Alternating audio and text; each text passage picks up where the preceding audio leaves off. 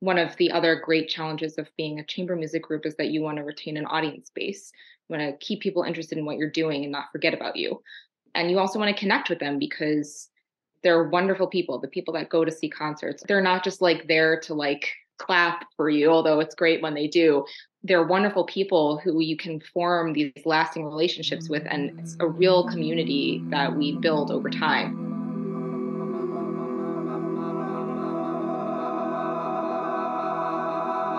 This is the Institute for Music Leadership.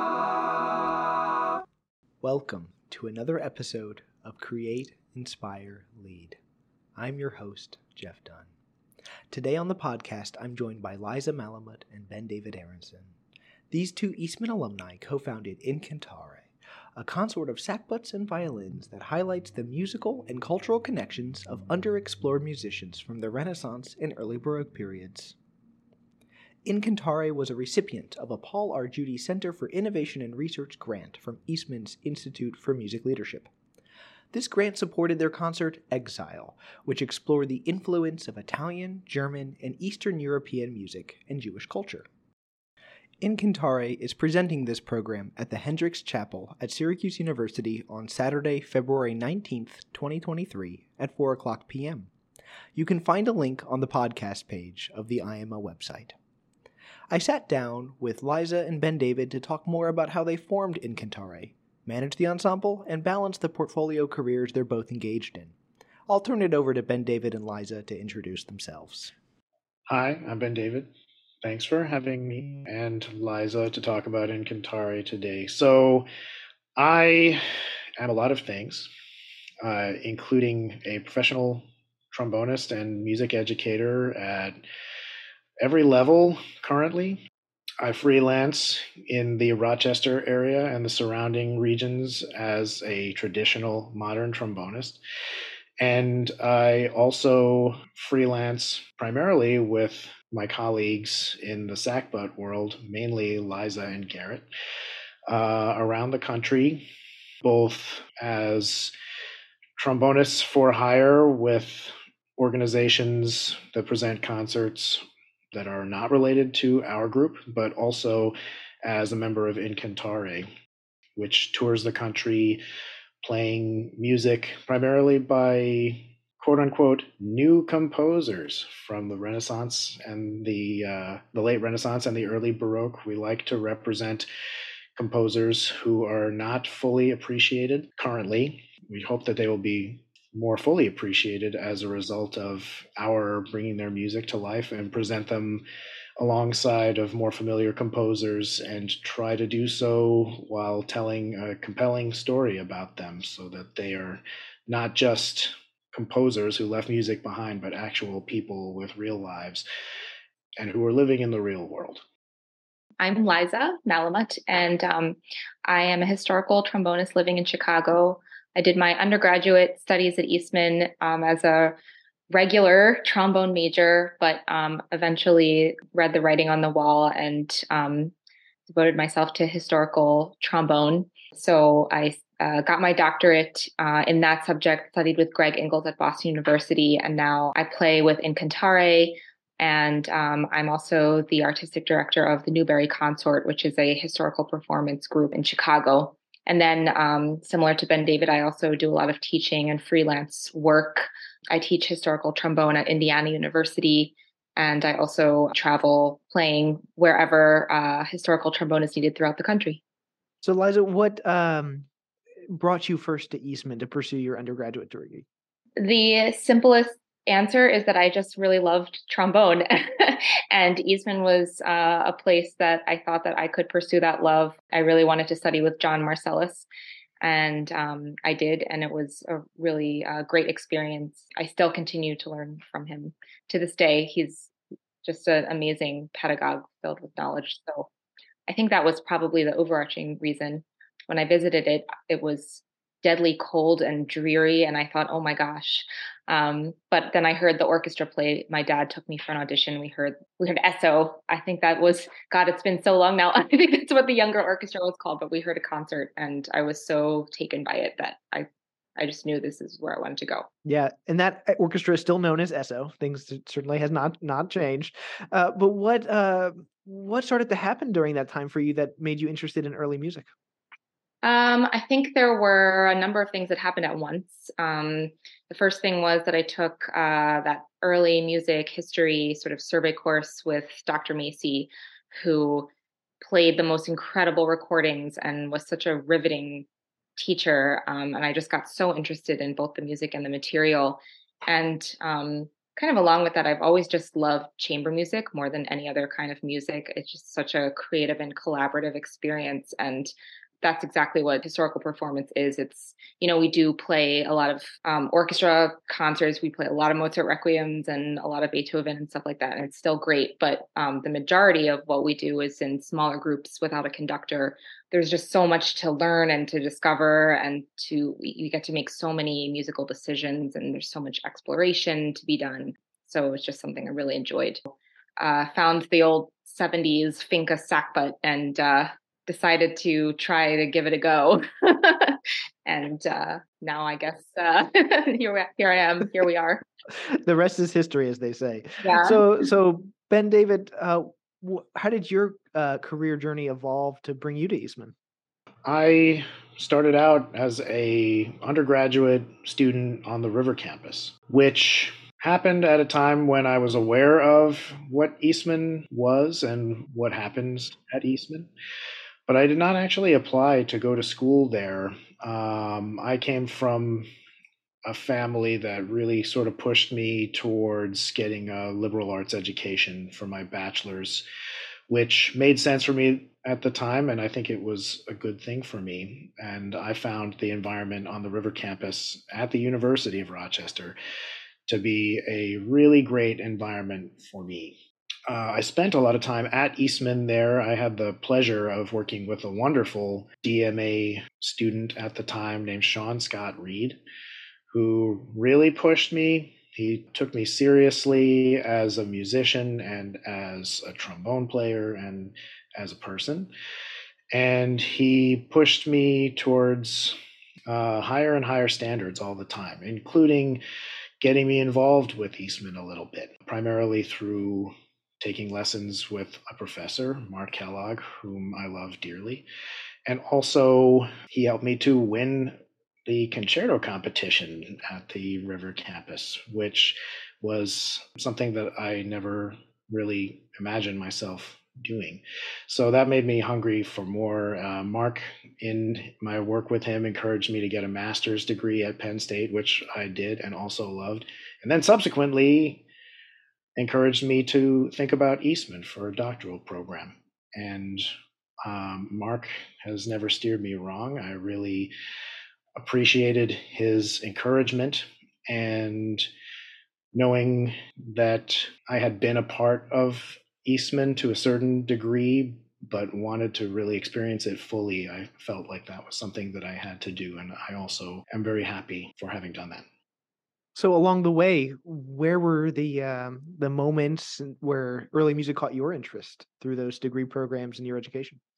I think it was dormant for a long time since childhood because I had the unusual, I think, uh, upbringing of being in a house with a mom and a dad, especially a dad who was just absolutely in love with the music of J.S. Bach and the surrounding time periods he was the kind of dad who would listen to music with me together. He would take us into the music room where he would turn on his speakers on his fancy sound system that he was so proud of and he would shut off the lights not tell me what he was going to play and start blasting the b minor mass as loud as he could so that i jumped out of my skin and uh, as frightening as that was, I also loved it.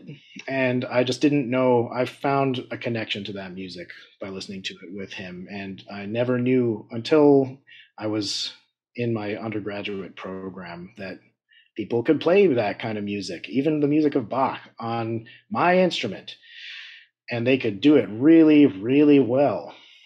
And so I began to get interested in early music as through the lens of a trombonist and a brass player around that time, and it it, it grew slowly over time and kind of took hold towards the end of my time at Eastman, much later, actually. I enjoy that. And I enjoy trying to be the same kind of dad myself that plays Renaissance polyphony for Rory. And then she goes, more. and it's great. So, what led you two to connecting and deciding we should form our own ensemble? Well, the really funny thing that we always go back to is that Ben David and I were in Rochester at the same time doing our undergrad in trombone, and we never met um, until many years later through our teacher, Greg, who sort of is this like force in the sackbut world. Like he just brings people together and really introduced us all to this music. So um, Incantare started uh, with a workshop that Greg and um, Julia Andrijeski, who is a wonderful violinist and teacher at Case Western, they got together and they created this workshop for Greg's sackbut students and the Case Western early music program to do this Gabrieli workshop. So we played like this huge Gabrieli piece for like for 22 people with choirs sort of spaced all around the room. And um, our other colleague uh, Garrett was there, who we three of us had actually met at Eastman, believe it or not, but doing a, a, project only tangentially related. It was a Praetorius project that I conceived for AMS with the Schola Cantorum. Um, I'm starting to get, get off topic a little bit, but anyway, um, so when we were at Case Western, we met Alice Hewlett Ellison. When I was playing next to her, I was thinking, oh my gosh, this is like we just made the most amazing music. We got along really well as friends. So one day the four of us, Garrett and Ben David and Alice and myself were just like, hey, we should we should start a group. And the secret, not secret about that is that we actually made this decision at this like very sketchy but wonderful dive bar in Cleveland. There was like neon fish tanks on the walls and stuff like that. Um, but we were so excited and we played a concert together and it went really well. And then eventually we added our two other core members, uh, Naomi Gregory, who plays organ, and Cynthia Keiko Black, who plays violin. I think we just keep getting better. Like it, we, we really got lucky. I think um, I, I've I've been in a number of chamber groups throughout my life and tried to start a number of groups, but uh, there's a special something here that you know it's it's just always fun to make music and uh, very fulfilling in in many different ways. I want to take a step back for a moment because you used the word sackbut. So for our listeners who are certainly maybe familiar with the word trombone, but not the sackbut. Uh, ben David, could you just describe what when we use the word sack? sackbut, what are we referring to?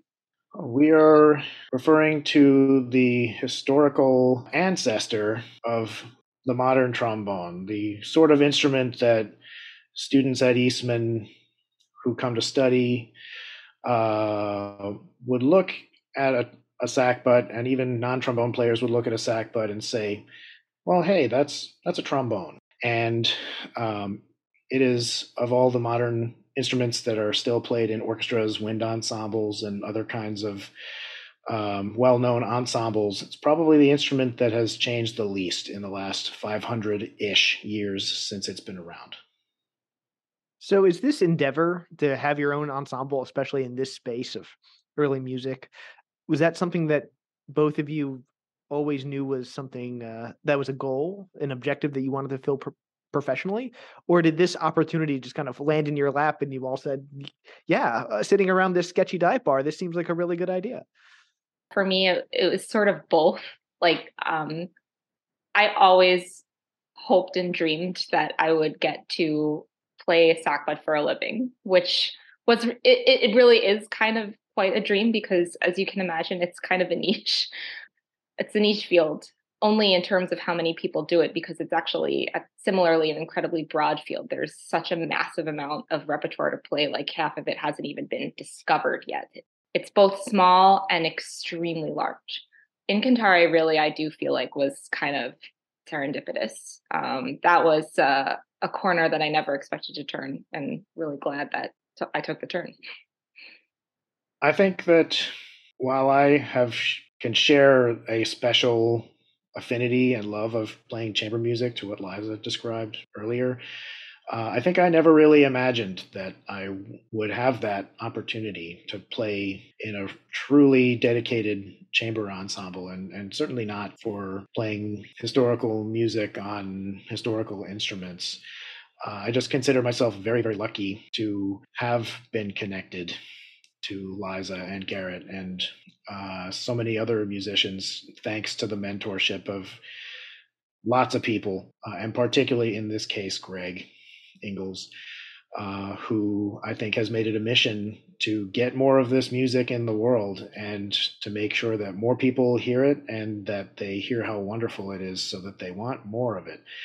And so he has sent our generation out into the world to spread the good word, so to speak, to show people not just how much we love this music through our playing, but to show other people that it's great music. It's not just, some of it's not just good, it's amazing. And we want people to feel when they listen to us, to feel the way that we do while we're playing it. And there are few joys in the world that can parallel the feeling for me of playing with this group. And I think that that comes across more and more and more. It's just been a singular joy to experience our point A to point B, which I think we started out pretty good, but we're getting better every time we play together. Uh, and just as a musician, there's fewer things that you can uh, enjoy more than playing music that you love with people that you love at um, the highest level that you possibly can and redefining what that level is at every possible opportunity and never being satisfied but still enjoying it immensely so you formed your ensemble. It was fortuitous timing, perhaps, but also some some real great concrete career objectives. And Liza, you already mentioned that it's maybe despite the the, the repertoire, it's it's a niche in the field, right? Um, and something certainly I admire about Incantare is not only that um, you're a successful chamber ensemble, which is challenging enough for any musician, but you're doing it in a niche field. So, could you describe some of the challenges that you faced over the last several years as you've formed the ensemble, gotten things off the ground, been through the pandemic, unfortunately, um, and you know, how have you persevered through those challenges? I think with with any group starting up, there's going to be some sort of growing pains where you're kind of figuring out how things are working. You know what what works best for everyone, especially for our group when we have um, we don't have everyone in the same city, so um, we can't rehearse like on a weekly basis. Whenever we get together, we we take as much time as we can, pretty much leading up to the gig, to like really hone the music and um, and also our, ourselves as an ensemble. But I would say probably the two biggest challenges, and, and Ben David, you might feel differently, were definitely the pandemic for one, um, and also um, sort of selling ourselves to mainstream chamber music um, presenters because you know as ben david said this is it's really truly good music. It's not just like you know it is niche because it's small but it's not niche because it's weird or or like you know only a subset of people could understand it. You know it's actually incredibly accessible um, it's it's very complex and it is super enjoyable to listen to. So one of our goals as an ensemble is not just to be like, oh, we play early music, but we play chamber music. Um, but it is challenging sometimes to convince um, series who might, you know, be booking a string quartet um, or sort of your more traditional, you know, quote unquote mainstream classical music programming um, that they should book us because we are we are going to present material that is just as high quality as those more traditional means of performance. So I would say that as far as how we dealt with that, we're we're still dealing with it. This is kind of an ongoing challenge. But the longer that we are around, we're starting to i think we're starting to convince people um, we played on a couple exciting series last year and this year um, we have some potential things lined up for next year, which are really exciting as well. And just getting people to hear it and under and understand that aspect of it. And and one way we also do that is that Ben David does a lot of our audio and video producing, and um, he really knows how to capture our sound exactly as as we hear it. So we've been putting a lot of those videos out into the world, and I think that's also been really helpful. And we don't just kind of share it to like you know early music enthusiasts. We say to trombone players, "Hey, look, here's a piece you might not have heard of this, but this was written for you it's extremely virtuosic and you know here's the music you can even play it if you want to. Um, you can play it on a modern trombone even if you want to. I'm talking a lot but i can address the pandemic briefly um, which is that uh, obviously nobody was performing. One of the other great challenges of being a chamber music group is that you want to retain an audience base. You want to keep people interested in what you're doing and not forget about you.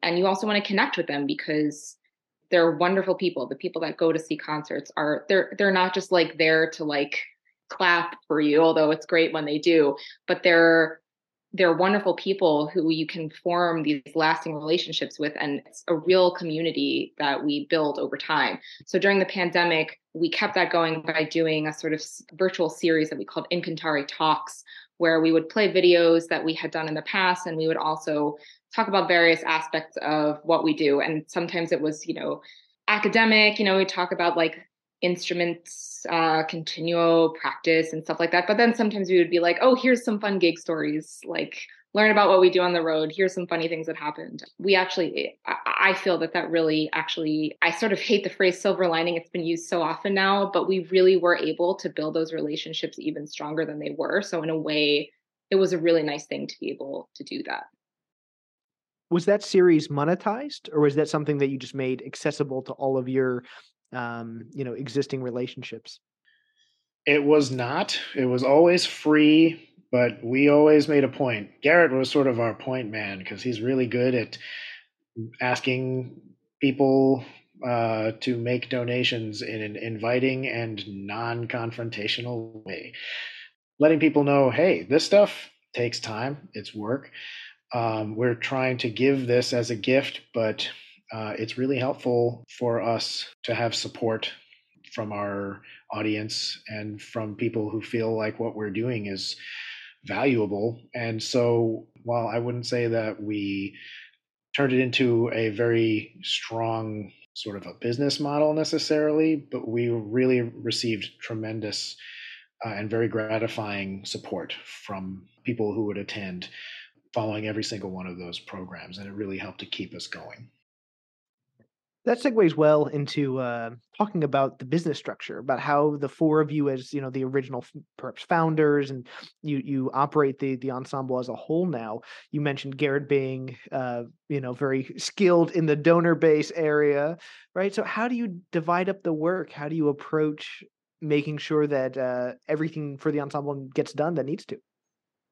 Well, I think um, everybody tends to have their strengths. Um, and in some ways, we've kind of unintentionally fallen into a, a, sort of, you know, Ben David does our audio visual stuff. I do a lot of like our grant writing. Um, Alice also does a lot of that too.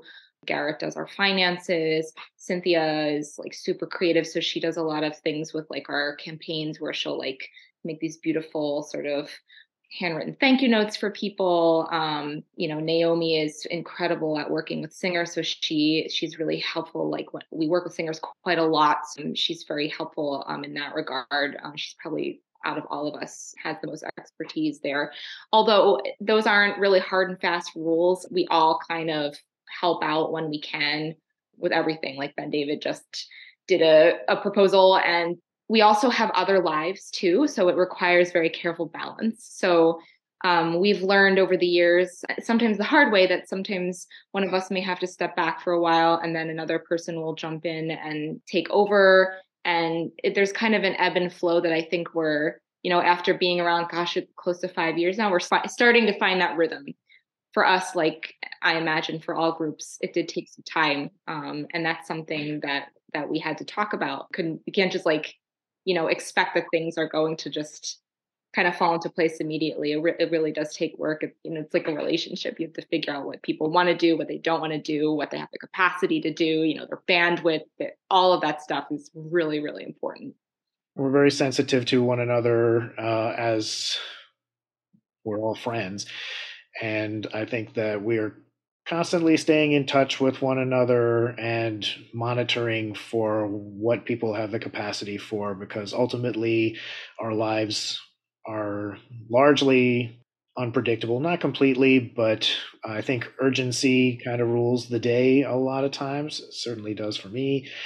And we all jump in and help out as we're able to and we trust that everybody else also has our back. We also share resources online a lot. Google Drive has been a tremendous resource for us to exchange information and work together on projects, even though we're all remote.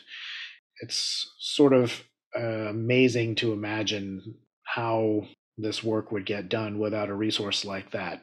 I'm sure we're not the first people to have an ensemble like this that's separated uh, by such a great distance. But for us, that works really well.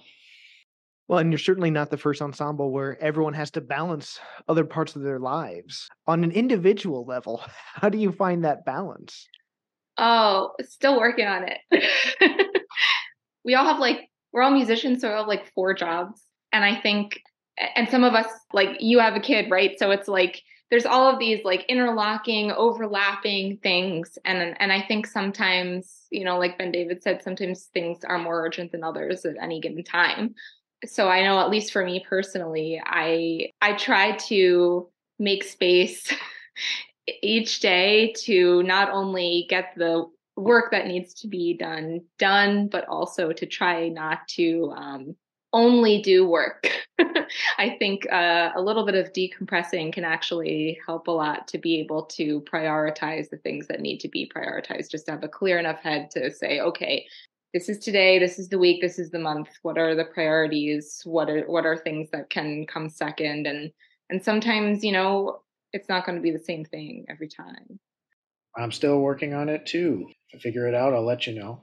I'm I'm trying to find a balance again, just like Liza, every day that allows me to do the things that I love and still love them. Because sometimes when you're running around doing all these things and things are too urgent for too long, it can be a little bit exhausting. And so I think that Liza's point about taking time to rest and rejuvenate resonates with me deeply.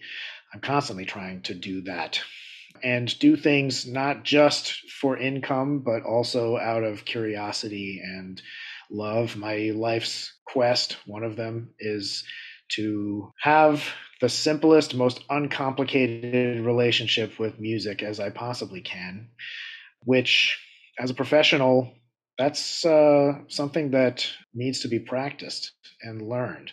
I think for most people, unless you are really, truly blessed in these sorts of abilities.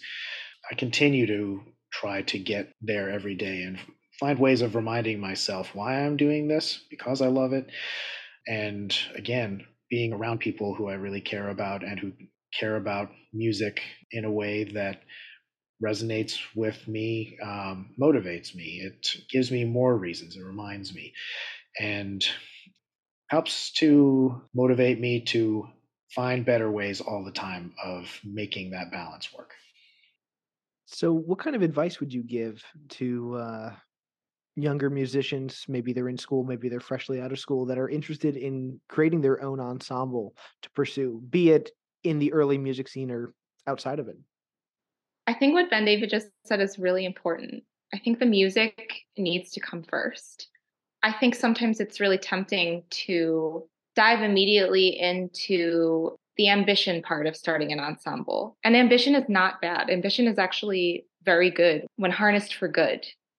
But for me, when I've been feeling the most successful and happy in an ensemble is when even though you do have to do all the stuff you you do have to learn the business side of things you have to know how to book gigs you have to know how to work together through hard times and easy times and you have to know how to do all these things but creating good music quality music polished music that you're always striving to get better and better at and make it more beautiful and discover more new things and keep enjoying it i think that just has to be the number one goal of any ensemble.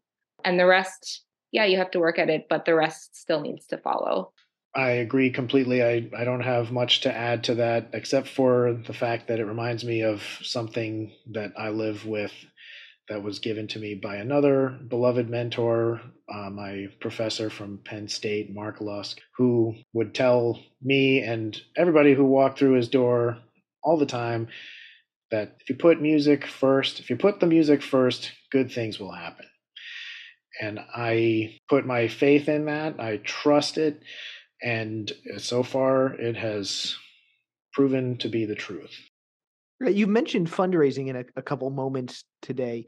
Um, could you just share briefly a short um, sentence on some of your approach to fundraising and how that works? Yeah, we are a fiscally sponsored ensemble as of now, um, which means that we are not independently a 501c3, a nonprofit. We are in an umbrella organization which gives us nonprofit status, which means that we can apply for certain grants, not all grants. Um, we can apply for national grants, and we can also accept donations, and the donors will receive a tax deduction from from that. So it basically gives us the freedom to operate as a nonprofit, but without like the complete benefits. We don't have a board. We we don't have access to certain lines of funding. Um so that's our current situation. We hold a yearly holiday fundraising campaign um, which is super great. We do have some plans in the works that we are i think the goal for us is eventually to become a full 501c3 uh, but there are other ways to go as well. So that's something that we're still talking about and do you find that comes from a standpoint of the fulfillment, right? I mean, obviously, we all, as musicians, have the needs of we need to be feel musically fulfilled, but then at the end of the day, we also need to pay the rent and you know be financially uh, fulfilled. So if we put the music first um, and really prioritize that, do you find that it just gives you enough musical fulfillment that the rest kind of falls into place, or would you also say that by doing that and having just a seller product, the ensemble just winds up being successful as well? I think both of those things are true. Um, because if you're always striving to enjoy yourself by making the highest quality and best and most beautiful sound you can make, like even if you're playing trombone alone, right? Like you're always striving to make the very best sound you can. That's going to make you feel better, right? Like just emotionally. But it's also going to make you sound good. And if you sound good, you're going to get hired and people are going to want to hear you. So I think you know it's really kind of field of dreams. If you build it they will come. And and of course you know we we also know the reality right? It's very easy for me to sit here and be like oh you just like play really well and like the jobs will come. Because we all know that like so much goes into this right? And there's so many highs and lows and there's a lot of struggle. Like this being a professional musician is is um it's not for the faint of heart. But i still nevertheless agree that if you play it you know there's there's more there's a higher likelihood that they will come. Yes knowing and always remembering and reminding yourself why you're doing what you're doing makes everything that you have to do to get there worth it. I think that making sure that your reasons for making music are clear and improving your relationship with those reasons. Like, wow, I knew that I loved music. Here's a million reasons why. Here's a million kinds of music that I that I love to listen to and that I love to play. And the more reasons you have, the more worthwhile everything that you do to make it possible to keep doing that becomes. And that is a lifelong process that needs to kind of be the beginning and the end of what you do as a musician. A musician is not just something that you do, it's something that you are. So, what does the future look like for Incantare then? That's such a good question. I think, you know, we've we've always we always kind of bat around like what do we want this group to look like 5 years, 10 years down the line and I think, you know, we do have such complex lives. I don't think any of us are intending for this to become like a full-time gig although sometimes I dream of that, what what that would be like. Um, but I think we just have so many different things that are important to us that I'll just only speak for myself, but I, I do think that this is a sentiment that we share, which is that we want to continue to perform as an ensemble regularly and and keep performing more and keep making better and better music. Um, it seems like a really simple goal, and and in some ways it's kind of a vague goal, like just keep performing and playing good music and and doing it more and more. But that's really kind of all that I can think of to say because to me that's kind of what we're about is just getting to make good music and playing it for as many people as possible. I think we yes, we want to do it more. You know, I think that we want to uh, find more opportunities more easily. I think that ultimately we want to be able to come up with a basis for fundraising or financing concerts that is a lot more predictable, a lot more sustainable. I think that we want to gain access to the largest possible audience in this country, in other countries.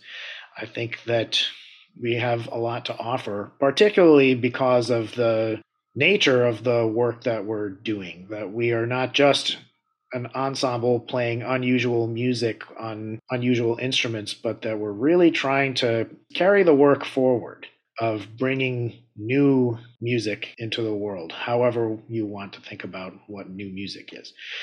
And I think that we all look forward to a time when we can perhaps we would be able to afford to have somebody other than us be doing some of those things. As a matter of fact, that was one thing that we specifically fundraised for this year. And it's really it's really worthwhile. I think that we want to again, we love doing the work because the music matters to us a lot and making that music together matters to us a lot. But in the end, we want to play the music and we want the road from the beginning of an opportunity to concert day to be as effortless as possible so that the main thing that we're doing and that we're thinking about is the music. Since you're both Eastman alums, would you mind just sharing a favorite memory of your time at Eastman? What just came to mind was uh, Frederick Fennell came and did his final concert with the Eastman Wind Ensemble when I was in it. And it was really amazing. I think out of all of the times that I played a concert as an undergraduate, um, and there were quite a few good concerts. Like even as I'm saying this, I'm like, but what about that concert? What about that thing? And what about that other thing? But um, experiencing that sort of uh, history right in front of me, um, seeing this person who is so connected to this place and connecting through music, experiencing sort of the festivity of it all. Also, it was just really, really fun to play Sousa Marches with Frederick Fennell. And then uh, we couldn't have known at that time that he would pass away very shortly after, which makes the memory for me really, really poignant. This might be somewhat generic, but I can't really think of any one particular moment uh, right now that stands out to me so much as just my general impression that it was really a precious opportunity to spend time being surrounded by so many people who love music and in so many different ways. I thought that everything that I received from all of my teachers at Eastman was extraordinarily valuable. I really loved being around other trombone players who took the the craft of playing an instrument really seriously. And I loved being exposed to different ways of thinking. I loved being surrounded by PhD students who are studying to be musicologists or music theorists. I honestly have to say, and maybe you can relate to me on this, maybe one thing that kind of brings this all together is I kind of really worked working at the library because I had a chance to be surrounded by more of these people than I think I might have uh, with any other student job, for example. You'd work at the circulation desk, in my case, and every imaginable professor would walk through the door, all the students would walk through the door, the library staff, uh, and you really got a pretty wonderful sense of what the world of Eastman was really like. And I just loved being able to experience that in a temple of knowledge, really, a place that is dedicated to honoring people's love of music in print, like in a permanent way. So I loved my time at Eastman. I thought I got a tremendous amount out of it. I continue to get a lot out of it as I try to process it seven years almost after graduating. And I wouldn't trade that for anything.